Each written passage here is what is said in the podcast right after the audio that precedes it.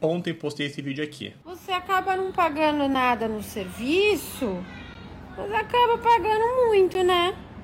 Muito mais do que se você fosse num serviço profissional. Pô, no Wealth, a gente não cobra nem nada disso. Pô, é 0,5% de spread, a depender do seu patrimônio. 0,5% de taxa fixa.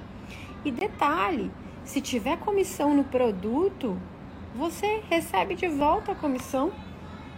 E não é que eu estou defendendo todos os assessores. Como qualquer profissão, tem seus bons e maus profissionais. Então, tudo certo criticar o profissional quando ele segue um caminho errado. O que eu não acho legal é você pisar no mau profissional para vender seu peixe. Se aproveitar do vacilo dele para se passar como uma boazinha, a independente, que só quer o bem do investidor. E uma dúvida que eu fico, se essa pessoa preza tanto pelo investidor, porque ao invés dela ficar fazendo marketing, apresentando o serviço da empresa dela, ela não fala para os milhares de seguidores, os milhares de investidores, que existe a possibilidade de escolha de como o assessor vai ser remunerado. Existe um modelo de comissionamento, que concordo, pode existir o conflito de interesse, mas também tem um modelo de FII fixo, em que a parte de comissão voltaria para o investidor. E isso não sei por que eles não contam. Será que porque ela não sabe disso? Pela imagem aqui ela até que sabe, só que eu acho que não tem muito interesse em comentar sobre isso e prefere falar que os assessores só sabem reclamar. Se essa pessoa apresentasse esse outro modelo de remuneração,